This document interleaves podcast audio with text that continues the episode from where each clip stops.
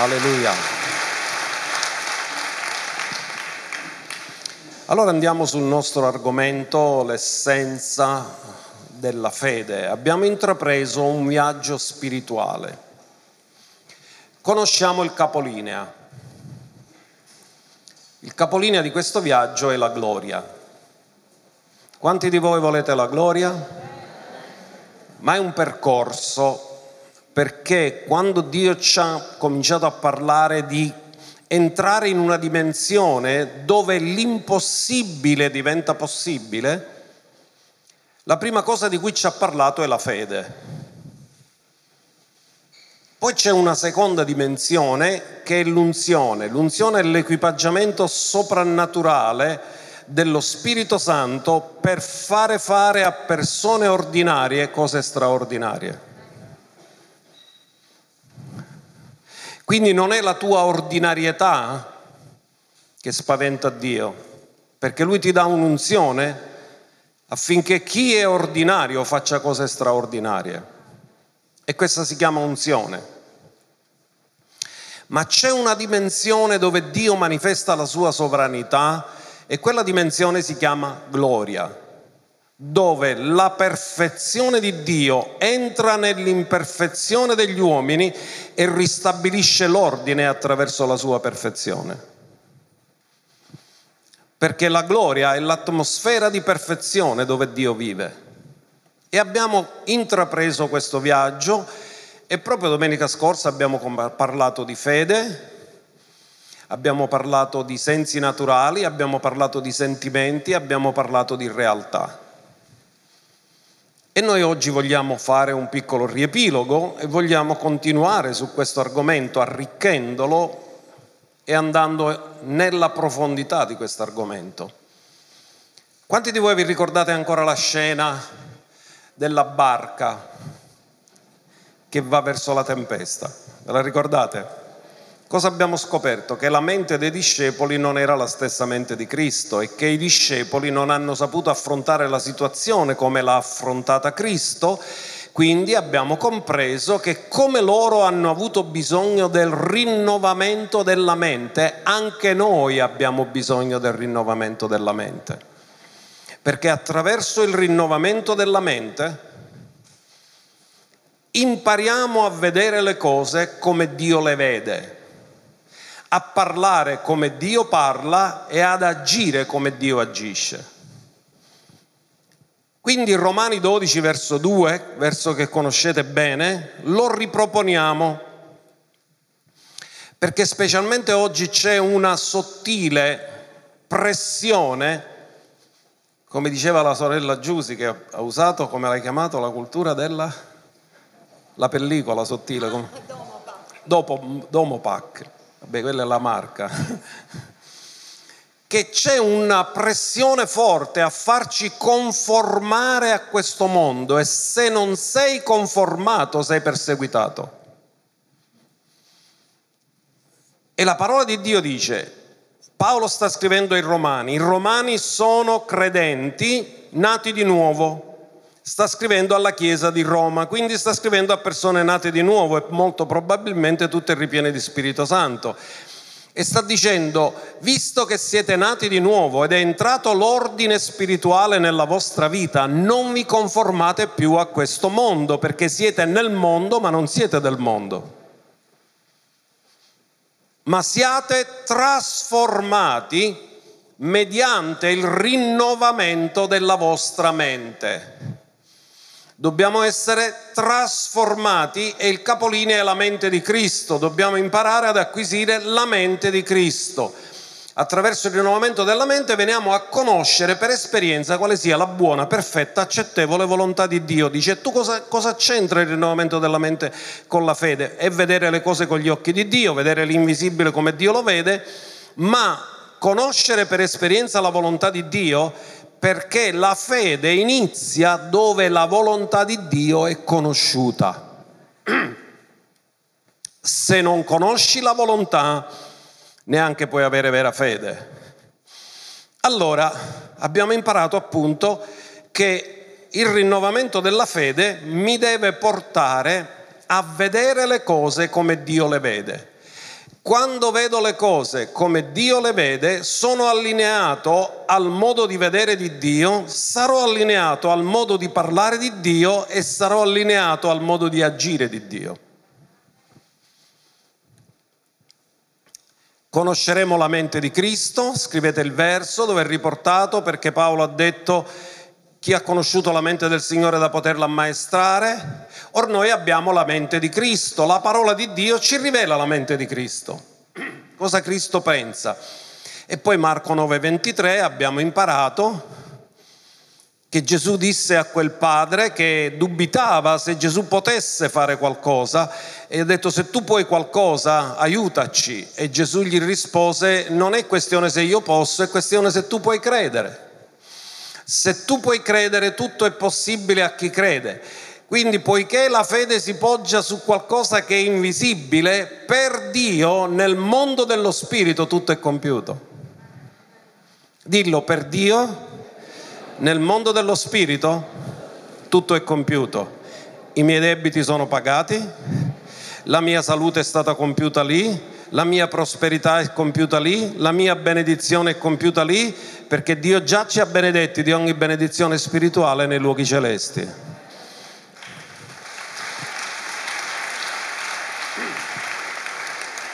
Abbiamo imparato che noi tutto quello che sappiamo nel naturale lo conosciamo attraverso i sensi naturali che ci permettono di conoscere. In realtà tutti i nostri ragionamenti vengono dagli input che abbiamo ricevuto in formazione dai nostri sensi naturali.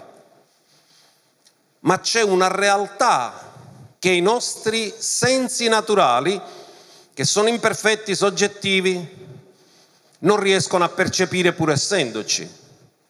Noi abbiamo la capacità di vedere solo attraverso un solo range tra l'infrarosso e l'ultravioletto, ma c'è qualcosa prima dell'infrarosso e c'è molto oltre l'ultravioletto. Le onde elettromagnetiche tu non le percepisci, ma il tuo telefonino sì, e spero che l'hai spento, perché da spento non le percepisce, da acceso sì. Quindi c'è un mondo invisibile. Quanti di voi avete sentito parlare di coronavirus? L'avete mai visto? Incontrate per strada, piacere, coronavirus. No, è invisibile. Però intanto non è che perché è invisibile non agisce, non funziona. È invisibile all'occhio fisico. Si può vedere solo al microscopio elettronico. Ma c'è e fa danni, pur non essendo visto. Quindi noi, la nostra percezione dei sensi è incompleta, ma al di là della percezione dei sensi c'è la percezione di Dio, che è onnisciente e conosce tutto. Dio non è limitato da passato, presente e futuro. Dio non è limitato dal tempo e dallo spazio. Dio è eterno.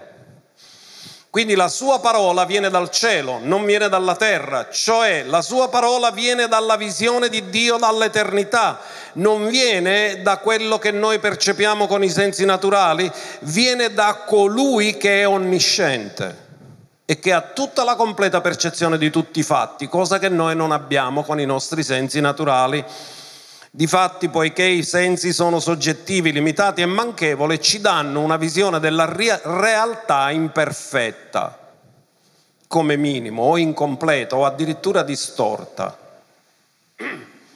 Ma Dio ci ha dato la fonte dell'informazione sicura, che si chiama la parola di Dio. Amen? La Bibbia è la parola di Dio. Non è un soprammobile per il comodino, ma è il linguaggio di Dio. Questo libro della legge non si diparta mai dalla tua, non ha detto dal tuo comodino, deve diventare il tuo linguaggio. Medita in essa giorno e notte, avendo cura di mettere in pratica tutto ciò che c'è scritto, perché allora riuscirai in tutte le tue imprese, allora prospererai. Ognuno dica: prospererò. Allora vi voglio dire una cosa: quanto a Dio non vi vede nessuno poveri, vi vede tutti prosperi. Nella sua mente Lui vi ha benedetto di ogni cosa, Lui non vi vede mancanti, Lui vi vede prosperi. E sapete quando cominciate a prosperare? Quando cominciate a vedervi con gli occhi di Dio. Quando cominciate a vedervi con gli occhi di Dio entrerete in una dimensione soprannaturale. Allora, Dicevamo che è impossibile camminare per fede senza una mente rinnovata che ci fa vedere le cose come Dio le vede. Ora, il discorso è questo.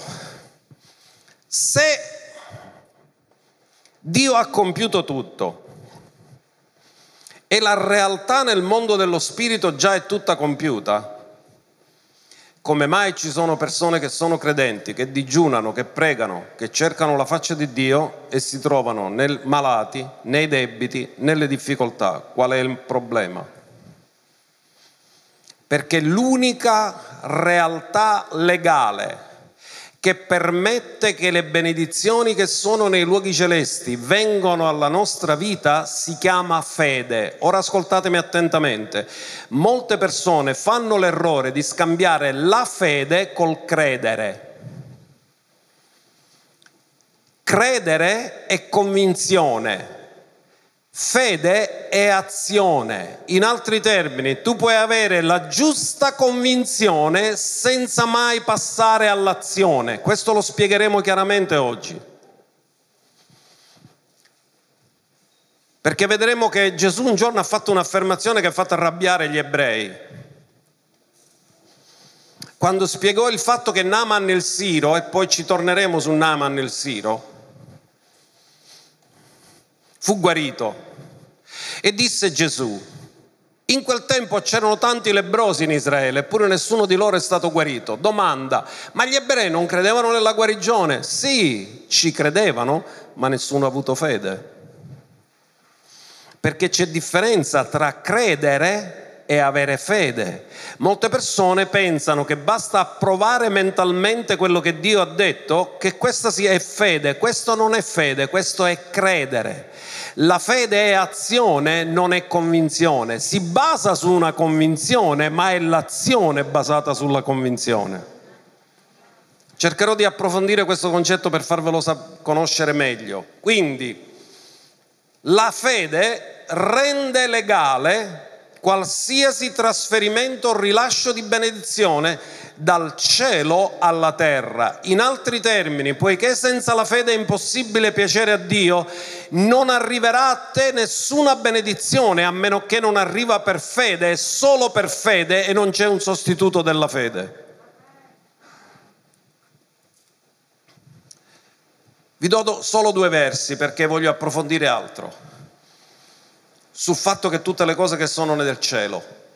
Giovanni 3,27. Giovanni Battista disse: l'uomo non può ricevere nulla se non gli è dato dal cielo. Marco 10,27. Nella mente di Dio e nel vocabolario di Dio non esiste l'impossibile. Perché Gesù fece questa affermazione dicendo: ma Gesù, fissando lo sguardo su di loro, disse: questo è impossibile agli uomini, ma non a Dio, perché ogni cosa è possibile a Dio. Voglio che tu lo ripeti questa mattina, dillo: ogni cosa è possibile a Dio. E se tu lo coniughi con quello che Gesù ha detto in Marco 9,23, ogni cosa è possibile a Dio attraverso la nostra fede, perché senza la fede non si può ricevere nulla da Dio. E come Gesù disse a quell'uomo: se tu puoi credere, tutto è possibile a chi crede. Quindi per Dio non c'è niente di impossibile, tutto è possibile a Dio, ma tutto è possibile a Dio nella tua vita tramite la tua fede, perché la tua fede limita Dio o permette a Dio di agire, perché ti sarà fatto secondo la misura della tua fede. E ci sono scritture su questo che parlano, ma andiamo a chiarire cos'è la vera fede biblica. La vera fede biblica è fatta di tre elementi, e vi do un piccolo acronimo per ricordarla. CDC. Ognuno dica CDC. La prima C sta per conoscenza. Abbiamo detto che la fede inizia dove la volontà di Dio è conosciuta. Quindi la conoscenza della volontà di Dio o attraverso una parola rema o attraverso una parola scritta, è quello che ti permette di avere la fede biblica, perché la fede viene dall'udire la parola di Dio. Se tu non conosci quello che Dio ha detto, neanche puoi avere fiducia in quello che ha detto. La seconda cosa, di decisione, ognuno dica decisione. Dopo che io so quello che Dio ha detto, devo credere che Dio ha detto la verità e decido di allinearmi pienamente con quello che Dio ha detto. Faccio una decisione di dire: ok, credo quello che hai detto tu, indipendentemente da quello che vedo io o sento io. Amen. Fai una decisione e dici: Dio, io credo in te, indipendentemente a quello che vedo, indipendentemente a quello che sento, indipendentemente dai messaggi dei miei sensi, io decido di allinearmi con quello che tu hai detto. E la terza cosa è la coerenza. L'altra C sta per coerenza, ognuno dica coerenza. In altri termini, dopo che tu hai fatto la decisione di accordare con Dio, il tuo parlare e il tuo agire deve essere coerente con quello che tu hai deciso di credere. Vi faccio un esempio al contrario. Abramo aveva ricevuto la promessa che avrebbe avuto progenie, ma fu coerente quando andò da Agar e nacque Ismaele? È stato coerente con quello che Dio gli aveva detto? Non è stato coerente. Lui ha creduto, ma non ha creduto che Dio gliel'avrebbe dato tramite la moglie.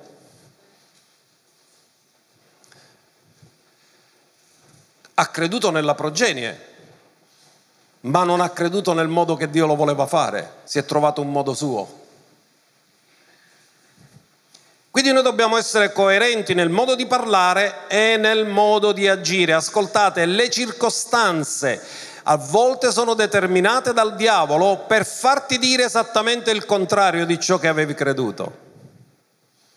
Ti faccio un esempio: sei guarito, torni a casa e ti viene di nuovo il dolore. Allora cosa fa? Il nemico cosa ti dice? Vedi, non sei stato guarito. Allora lì devi o rimani fermo nella parola o te ne vai di nuovo sui sintomi. O sei coerente con quello che hai creduto, o altrimenti ritorni a un livello inferiore, ti fidi dei tuoi sintomi più che fidarti della sua parola. Riepiloghiamo, la vera fede biblica è fatta di tre elementi fondamentali: conoscenza, decisione, coerenza. Se qualcuno di questi viene meno, non è la fede biblica. Quindi molti cosa pensano? Che la fede è solo conoscenza. Se io vi dicessi: ma voi credete nella parola di Dio? Voi tutti mi dite sì, dalla Genesi all'Apocalisse io credo nella Bibbia. Ma quella non è fede, quella è credenza, credere, quello che tu credi. Ma la fede non è solo quello che tu credi, la fede è l'azione su quello che tu credi. Lo spiegheremo con un esempio. Poi faremo vedere un piccolo video di 12 secondi, perché voglio che questo entra, perché ci sono molti intrappolati nell'approvazione mentale. Loro scambiano la fede per l'approvazione mentale. Ma io ci credo, ma io ci credo. Sapete quante persone vengono da me e mi dicono: ma io ci credo, però non ricevono. E qual è la differenza tra uno che non ci crede e uno che ci crede e non riceve? Niente, è la stessa cosa, vivono tutte e due la stessa condizione. Quindi andiamo a vedere, poiché senza la fede è impossibile piacere a Dio, andiamo a vedere gli esempi dei campioni della fede.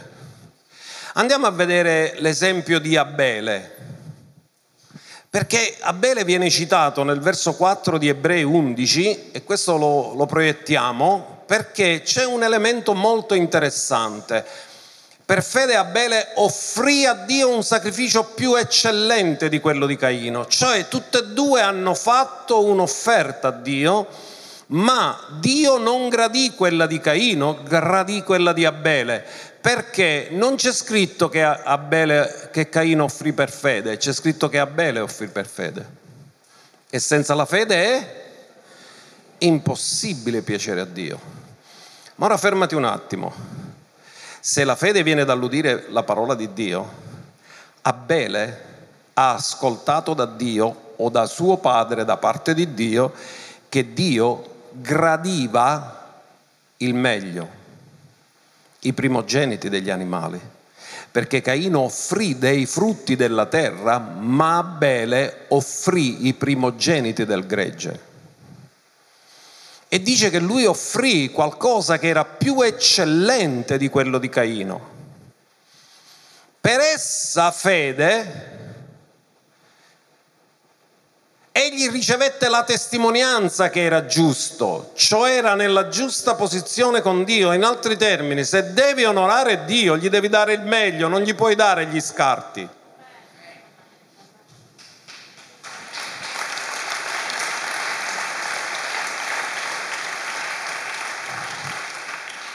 Dice che Dio attestò che egli era giusto quando Dio attestò di gradire le sue offerte. In altri termini, quando Dio si compiacque dell'offerta di Abele e attestò che era giusto, Abele ha saputo che quello era il modo corretto per piacere a Dio.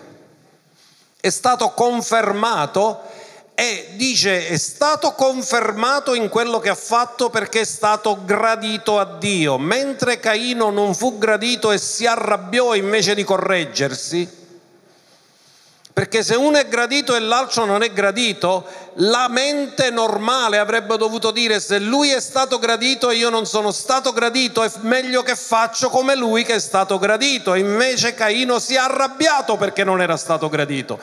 In altri termini, Caino non ha agito per fede, ha agito di sua iniziativa. Abele ha agito per fede sottomettendosi alla parola di Dio.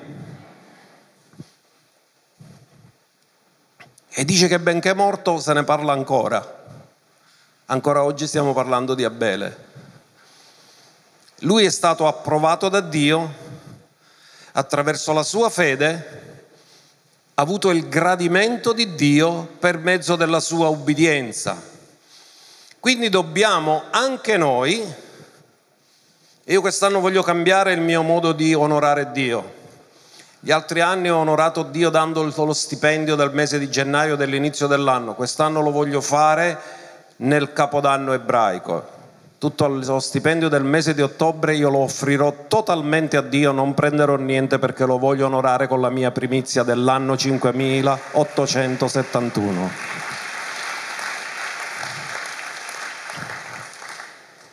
Sto seminando la mia prosperità per il prossimo anno, perché date e vi sarà dato e vi sarà versata in seno buona misura, pigiata, scorsa e traboccante. Ma io non lo faccio per ottenere risultati, so che il risultato verrà lo stesso, lo faccio per onorare Lui, perché riconosco che Lui è la mia sorgente, amen, e perché so che questo è gradito a Lui quando lo onoriamo e Lui onora quelli che lo onorano. Allora guardate,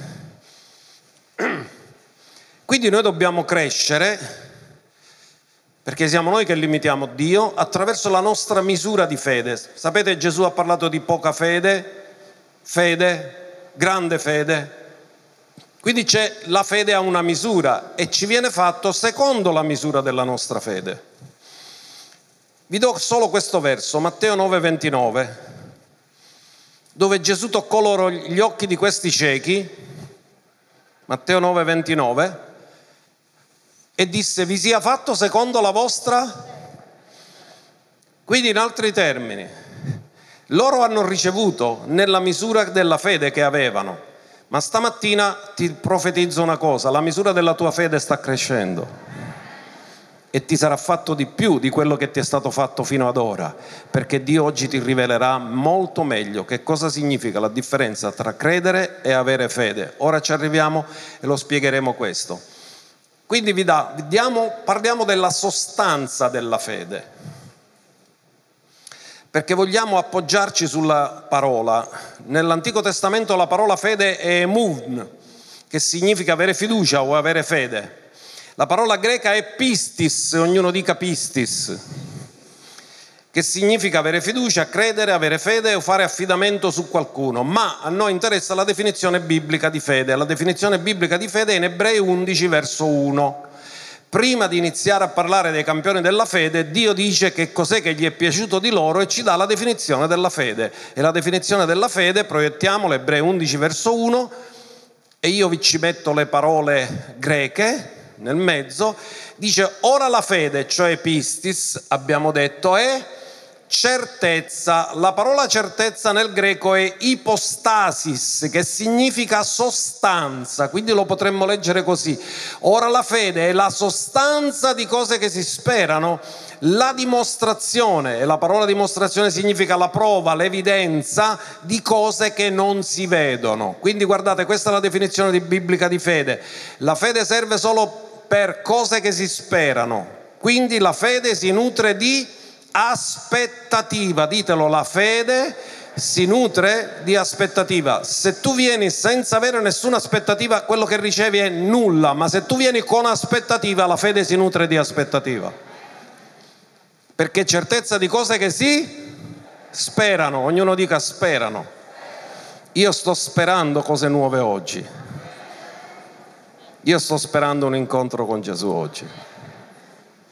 Cosa fa la fede? È la sostanza di cose che si sperano, la dimostrazione di cose che non si vedono. Non si vedono, ma esistono. Esistono nel mondo dello spirito. La fede cosa fa? Prende le cose dal mondo dello spirito e le porta nel mondo naturale. E la fede ti serve fino a che non sono visibili, perché siccome è certezza di cose che si sperano e dimostrazione di cose che non si vedono, quando vengono all'evidenza nel mondo naturale non è più fede, è testimonianza, perché già lo vedi. Quindi la fede serve sempre fino a che non si vede. Quando si vede non hai più bisogno di fede.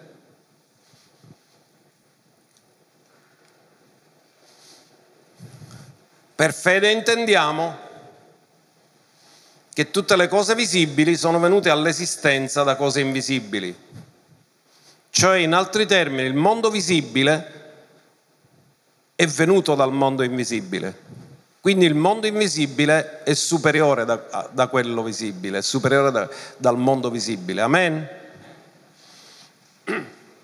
Allora, ora dobbiamo entrare in quello che vi ho accennato, ora lo spieghiamo meglio. Perché molti scambiano la fede solo per la convinzione, che ci vuole assolutamente, perché tu non puoi credere qualcosa di cui non sei convinto. Se non sei convinto di una promessa di Dio, tu non puoi crederla. Ma dice che chi si accosta a Dio deve credere che Egli è. Cioè, tu non puoi credere e ricevere nulla da Dio se non credi che Lui è. Amen? Questa è credere. Ma la fede non è credere, è più che credere. La fede si poggia su quello che credi e agisce su quello che credi. Voglio che questo concetto entri in maniera molto chiara nella nostra vita, ma per farvelo capire mandiamo in onda un piccolo video di pochi secondi. In questo video c'è illustrato una cosa. Cosa è illustrato? Un tuffatore, uno che si tuffa, che va sul trampolino. Ascoltate, ora il trampolino rappresenta... Lo teniamo fermo per ora nel trampolino. Il trampolino rappresenta quello che tu credi, la tua convinzione. Però vi dico una cosa, lui può rimanere là pure, potremmo tenere confermo immagine pure una settimana.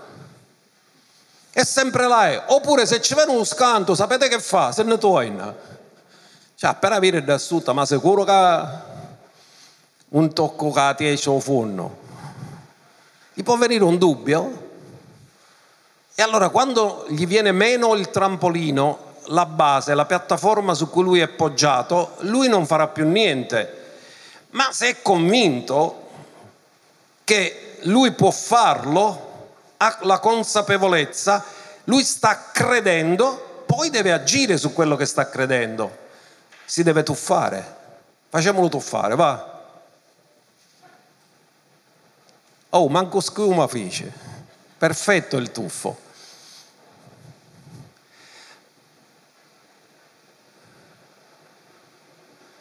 Questa è l'illustrazione della fede. Il trampolino è la base, quello dove tu credi. Cosa stai credendo? Ma la fede è l'azione su quello che tu stai credendo. Cioè, lui può stare tutta la vita sul trampolino e non ricevere niente. Ci sono credenti che se tu gli dici ma tu ci credi? Sì, ci credo, a 10 anni che ci credo. Quindi significa che in 10 anni sei rimasto fermo nel credere ma non hai mai agito per fede. Cioè tu puoi stare nel trampolino una vita e non tuffarti mai, perché la fede è fatta dal credere e dall'agire su quello che credi. Se mai agisci su quello che credi è solo credenza, ma la fede si basa su quello che credi, ma non si ferma su quello che credi, agisce su quello che credi.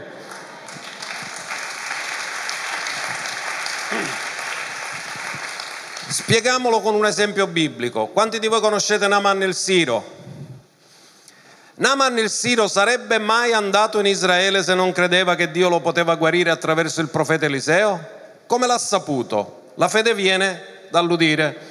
La serva catturata schiava dai siriani è una ragazza ebrea che fa i servizi in casa di quest'uomo, che è il comandante dell'esercito dei siriani.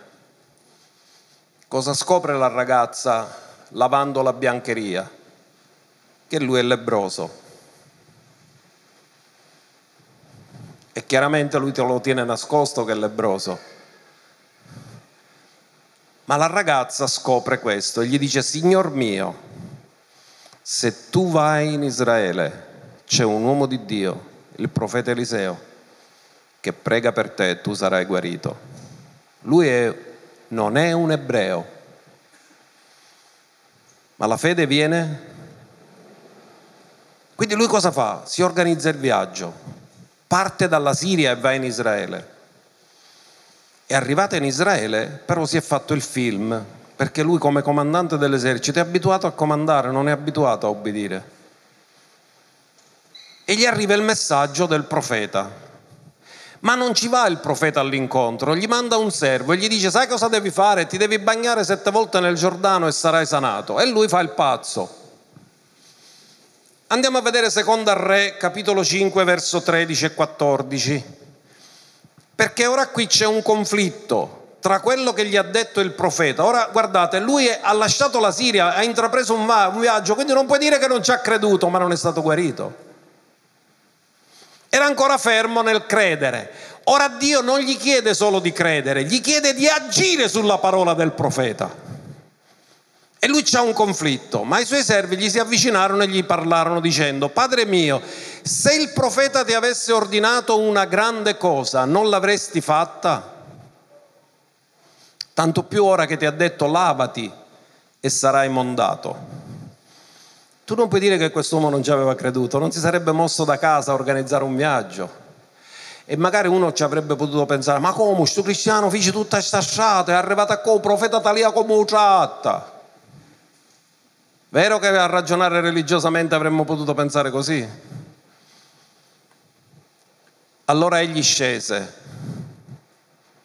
e si immerse 7 volte nel Giordano, secondo la parola dell'uomo di Dio. Ognuno dica: secondo la parola dell'uomo di Dio. Lui ci aveva creduto, ma ora ha dovuto agire. Che ha fatto?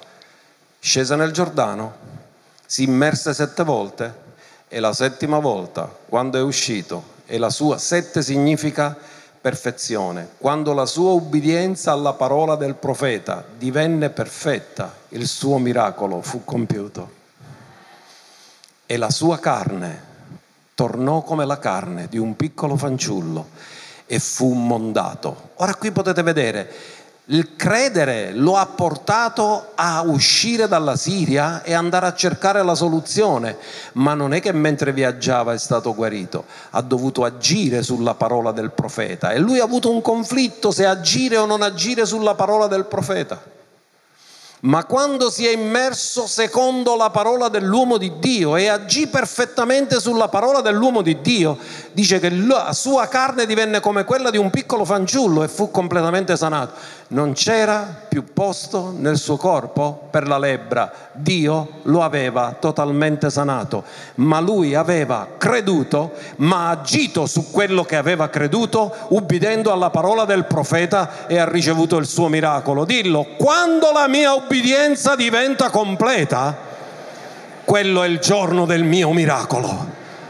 Dio ti vuole portare un'ubbidienza completa per fare miracoli nella tua vita. Dio vuole fare miracoli nella tua vita.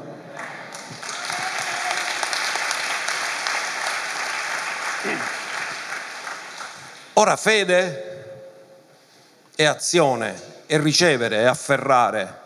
Marco 11:24, rapidamente, brevemente, quando Gesù parla sulla fede, guardate cosa dice: perciò vi dico, tutte le cose che domanderete pregando, credete di afferrarle e le otterrete.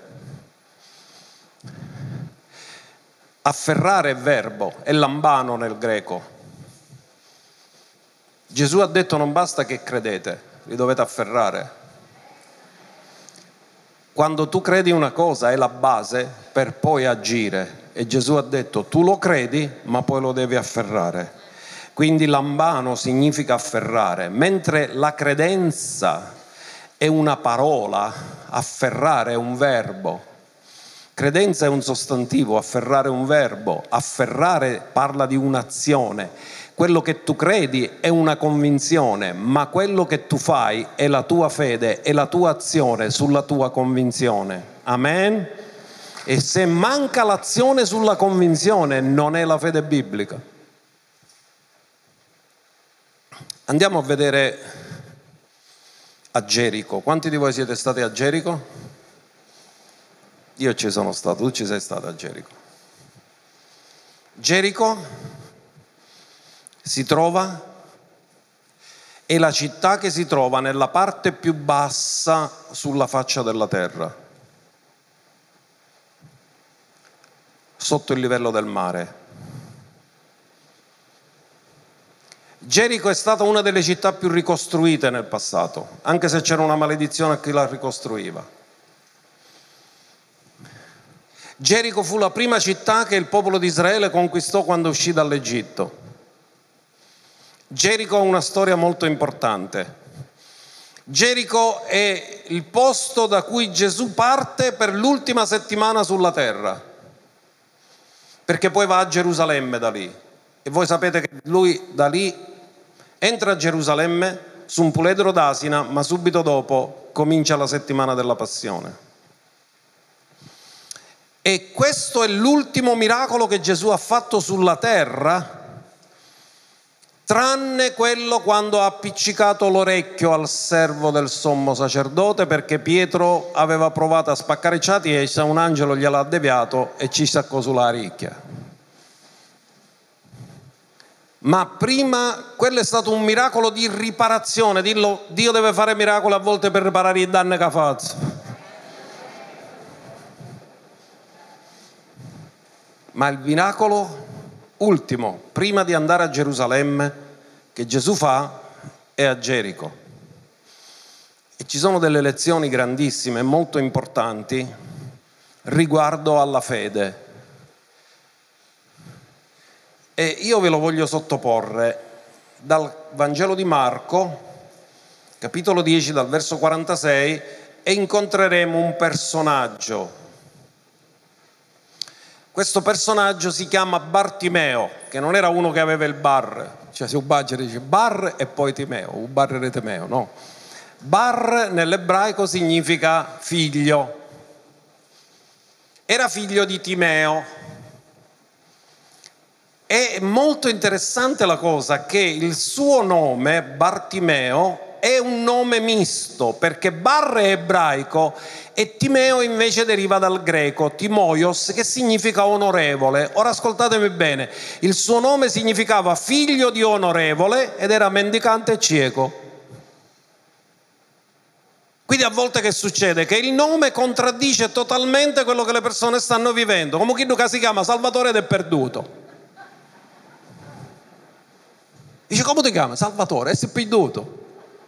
Ha visto sembrare pure all'altro. Oppure credo che si chiama Benedetto ed è chi di maledizione. Questo si chiamava Bartimeo. E succede a Gerico. Gesù usciva da Gerico con i suoi discepoli e una grande folla e un certo figlio di Timeo, Bartimeo. Ora ascoltate, un certo figlio di Timeo, Bartimeo, figlio di un onorevole, sedeva lungo la strada mendicando. Ascoltate, il suo nome, nel suo nome ci doveva essere il suo destino, ma la condizione che stava vivendo era una contraddizione col suo destino. Alcuni di voi forse avete un nome che contraddice il vostro destino, ma vi voglio dire una cosa, Gesù l'ha riportato nel suo destino. Dopo l'incontro con Gesù, lui è ritornato nel suo destino, perché non solo si è beccato il miracolo, ma vediamo che ha fatto una cosa molto interessante, è diventato un discepolo di Gesù. Quindi che succede? Avendo udito che chi passava era Gesù il Nazareno, cominciò a gridare e a dire: Gesù, figlio di Davide, fermatevi un attimo. Leggete tutto il Vangelo di Marco, non c'è nessuna persona che si è mai rivolta a Gesù chiamandolo per nome. Lui è il primo. Ascoltate, quando tu chiami una persona per nome, significa che vuoi entrare in relazione.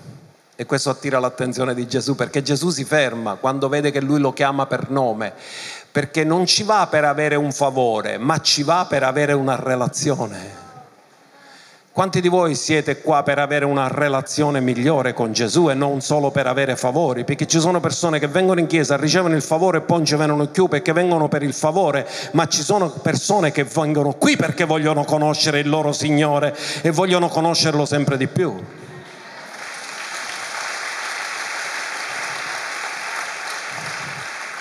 Cominciò a gridare e a dire: Gesù, figlio di Davide, abbi pietà di me.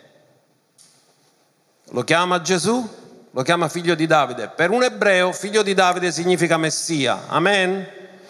Quindi lui ha la rivelazione che Gesù è il Messia. Lui non sta gridando a uno qualsiasi, lui sta gridando al Messia. Lui sa che Gesù è il Messia. Così dice: Gesù, figlio di Davide, abbi pietà di me. Andiamo avanti, che cosa succede? Quando tu hai bisogno di ricevere un miracolo, si scatenerà l'opposizione. Spesso l'opposizione viene dai religiosi. Perché lui gridava e loro gli dicevano di tacere. Molti lo sgridavano affinché tacesse, ma egli gridava ancora più forte.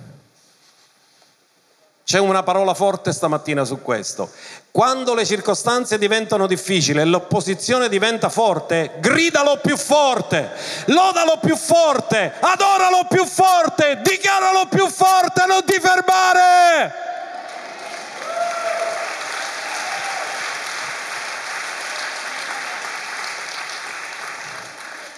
Ascoltami, il nemico non si oppone mai a qualcosa dove non c'è nulla da ricevere, si oppone sempre quando c'è qualcosa che puoi ricevere. Quindi più c'è opposizione, più diventerai agguerrito, più c'è opposizione, più ti prenderà il tuo miracolo, più c'è opposizione, più sai che Dio te lo vuole dare.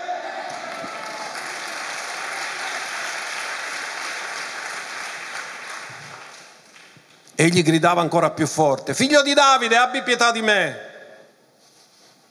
E Gesù fermatosi. Ora cosa stavano facendo? Camminavano. Questo grida, Gesù sente quest'uomo gridare e dice, e si ferma. Ha attirato l'attenzione di Gesù. Vi ricordate che la cananea non ha attirato l'attenzione di Gesù? Perché cercava un favore. Quest'uomo non cerca un favore, cerca una relazione. Gesù si ferma. Quando tu cerchi una relazione, lui si ferma per ascoltarti. Alleluia.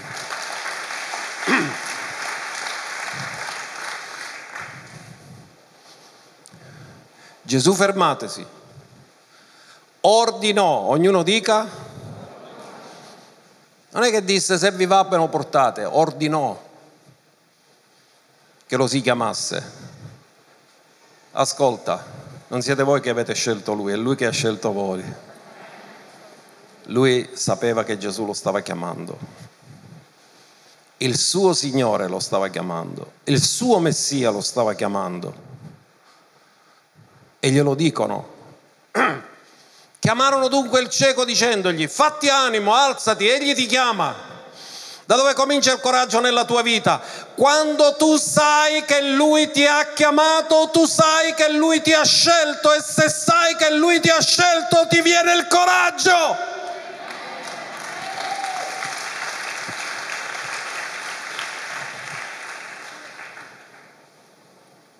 Cosa gli hanno detto gli altri? Quelli che prima lo contestavano ora lo incoraggiano. Chiamarono dunque il cieco dicendogli: fatti animo, alzati, egli ti chiama. Allora, quando lui ha saputo che Gesù lo chiamava, cosa ha fatto? Ha gettato via il suo mantello, il suo vestito. Ascoltatemi bene, il vestito del mendicante gli dava il diritto legale di chiedere l'elemosina. Quindi quando getta il suo mantello lui sta dicendo: sto gettando via le mie povere risorse perché sto incontrando l'Io sono autosufficiente.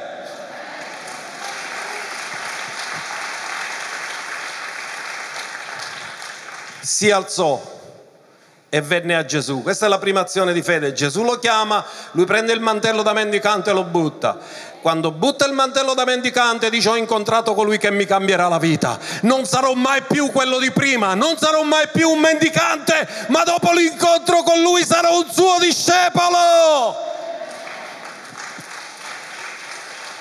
Si alzò e venne a Gesù.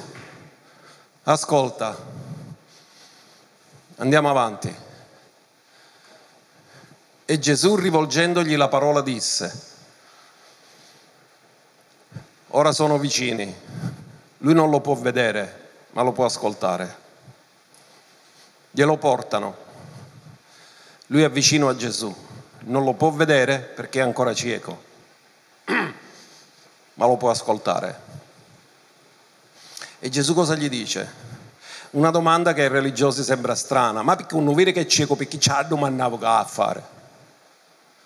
Sapete cosa stava aspettando Gesù? La fede è fatta di fede del cuore e confessione della bocca. Lui non poteva agire finché dalla sua bocca non usciva quello che lui voleva. Tu lo puoi credere, ma poi lo devi dichiarare e devi parlare in accordo a quello che hai deciso di credere. E Gesù gli disse: cosa vuoi che io ti faccia? Questa si chiama grazia, ognuno dica grazia. Non sei tu che fai cose per lui, è lui che fa cose per te. E il cieco gli disse: Rabboni,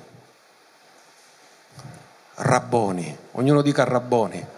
Qual è la differenza tra Rabbi e Rabboni? Rabbi significa maestro, Rabbone significa mio maestro. In altri termini, tu sei il mio maestro. Dimmi quello che devo fare e io ti obbedisco. Quando lo chiama Rabboni, sa che è il Messia, sa che è il figlio di Davide. Guardate questo cieco, chi sunge vire, ma ha già avuto la rivelazione che è il Messia, la rivelazione che è il maestro, la rivelazione che è il suo maestro. Voi mi chiamate maestro e Signore. Questo cieco che non ci vede, non ha mai visto agire Gesù, solo perché l'ha ascoltato. Lui ci vede nel mondo dello spirito. E lo chiama Rabboni. Ora ascoltate, che questo mi ha fatto piangere quando gli ha detto che io recuperi la vista. La parola ebraica è anablepo, ognuno dica anablepo. Vi viene difficile a dirlo, anablepo, e non è difficile. Anablepo, che significa anablepo? Ascoltate, letteralmente anablepo significa consentimi di guardare in alto. Quindi lui non gli ha detto solo fammi recuperare la vista, gli ha detto fammi recuperare la vista spirituale, fammi ritornare a guardare in alto.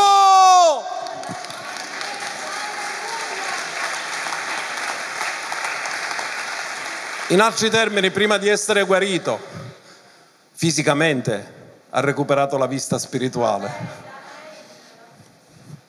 E in quell'istante recuperò la vista. E che ha fatto? Se ne tornò a mendicare? No. Quando hai un incontro con Gesù non puoi ritornare più a fare le cose di prima. Quando tu hai un incontro con Gesù non puoi ritornare a fare le cose che facevi avanti Cristo. Quando hai un incontro con Gesù comincerai a seguire Gesù, sarai suo discepolo. E Gesù in quel momento recuperò la vista e si mise a seguire Gesù per la via. Dove stava andando Gesù? A Gerusalemme. Quindi quando lui è entrato sull'asinello a Gerusalemme c'era l'ex cieco che faceva parte di quella compagnia, dove tutti gridavano Osanna al figlio di Davide, e lui l'aveva conosciuto prima ancora che entrasse a Gerusalemme che lui era il figlio di Davide. A Gerico già aveva avuto la rivelazione di quello che sarebbe successo a Gerusalemme, e tutti i discepoli che erano con lui, che gli avevano visto fare tutti i segni, prodigi e miracoli, erano più ciechi di lui, che era cieco nel naturale ma ha avuto la vista spirituale. Facciamo un applauso al re.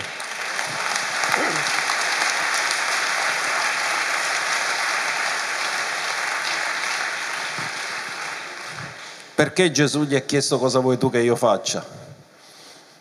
Per far uscire dalla sua bocca la sua confessione di fede. Perché quando gli ha detto cosa vuoi tu che io faccia, professoressa, che io faccia, che tempo è? È un congiuntivo. Dico ora, è presente, congiuntivo. In altri termini, Gesù gli ha detto, la fede è ora, cosa vuoi tu che io faccia ora? Lo ha portato nel territorio della fede, perché la fede è ora, e lui ha dichiarato in quel momento cosa Dio avrebbe fatto per lui ora. In altri termini, ha agito su quello che credeva. Amen? Allora l'abbiamo afferrato che c'è differenza tra credere e avere fede? Lui fu guarito dopo che ha agito, ma ci aveva creduto prima, perché gridava abbi pietà di me, se no non l'avrebbe gridato. Ma gridare abbi pietà di me non l'ha guarito, ma agire su quello che Gesù ha detto l'ha guarito all'istante. Vi voglio fare solo altri esempi. Gesù disse, nel tempo del profeta Eliseo vi erano molti lebbrosi in Israele, eppure nessuno di loro fu guarito eccetto Naaman il Siro. In altri termini, se erano ebrei non credevano che Dio guarisce? Sì, ma solo uno ha agito, uno straniero. C'erano tante vedove in Israele ai tempi del profeta Elia, ma fu mandato a una vedova fuori Israele. Amen?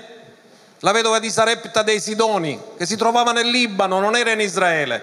E Dio ha detto, ho trovato più disponibilità a ubbidirmi in una vedova straniera che non nel mio popolo. Ma loro che fa? Non ci credevano? Sì, ci credevano, ma non agivano su quello che credevano. C'erano lebbrosi in Israele. Se tu avessi chiesto a uno di questi lebbrosi, ma tu credi che Dio ti può guarire? Tutti loro vi avrebbero risposto sì. Ma nessuno ha agito come Naaman il Siro. Credevano, ma non agivano sulla parola. Avevano credenza, ma non avevano fede. La fede è azione. Quando hanno agito, hanno ricevuto il loro miracolo. La donna dal flusso di sangue, quando fu guarita, udì parlare di Gesù. La fede viene dall'udire. Lei imparò che Gesù può guarire. Le si è alzata la speranza. È andata, ma lei stabilì il momento che Gesù l'avrebbe guarito. È entrata nel presente, ha detto quando tocco il lembo della sua veste sarò guarita. Nel momento in cui ha agito sulla sua fede è stata guarita. Quando è stata guarita? Appena toccò il lembo della veste, ma l'aveva dichiarato con la bocca e poi ha agito su quello che aveva dichiarato. e in quel momento fu sanata. Vi ricordate i 10 lebbrosi quando furono guariti? Quando Gesù disse: andate a presentarvi al sommo sacerdote, andate a presentarvi ai sacerdoti, mentre andavano furono guariti. Ci avevano creduto, sì, ma hanno agito su quello che Gesù aveva detto. Ma ci avevano creduto quando hanno chiesto che Gesù avesse pietà di loro, ma quando hanno obbedito alla parola, allora il miracolo è avvenuto nella loro vita. Il cieco nato, quando fu guarito, quando Gesù disse va, gli mise il fango negli occhi e ancora non era guarito, ma quando gli ha detto vai a lavarti alla piscina, dice che lui andò, si lavò e tornò che ci vedeva. Come vedete, c'è sempre un'azione su quello che tu credi, perché sia vera fede. Se solo lo credi e non agisci mai su quello che credi, rimani nel credere ma non vai mai nella fede. Ma perché funziona il miracolo devi credere e devi agire su quello che crede. A Lui tutta la gloria, a Lui tutto l'onore. E dichiaro una stagione di miracoli meravigliosa nella tua vita. Alleluia. Grazie Padre. Vi ha aiutato questa parola? A me mi ha emozionato quando lui gli ha detto: cosa vuoi che io ti faccia? Fammi di nuovo guardare in alto. Era nella città più bassa sulla faccia della terra, nel luogo più basso, nella condizione più bassa, e quello che lui desiderava era ritornare a guardare in alto. In altri termini, non accetto la mia condizione, voglio cambiare. E Gesù ha detto: io sono venuto per cercare e salvare ciò che era perduto, e gli ha cambiato la vita. L'incontro del cieco Bartimeo con Gesù gli ha cambiato la vita. L'incontro che tu fai con Gesù ti cambia la vita. Tu non puoi rimanere lo stesso dopo che l'hai conosciuto. Facciamogli un applauso e lo adoriamo.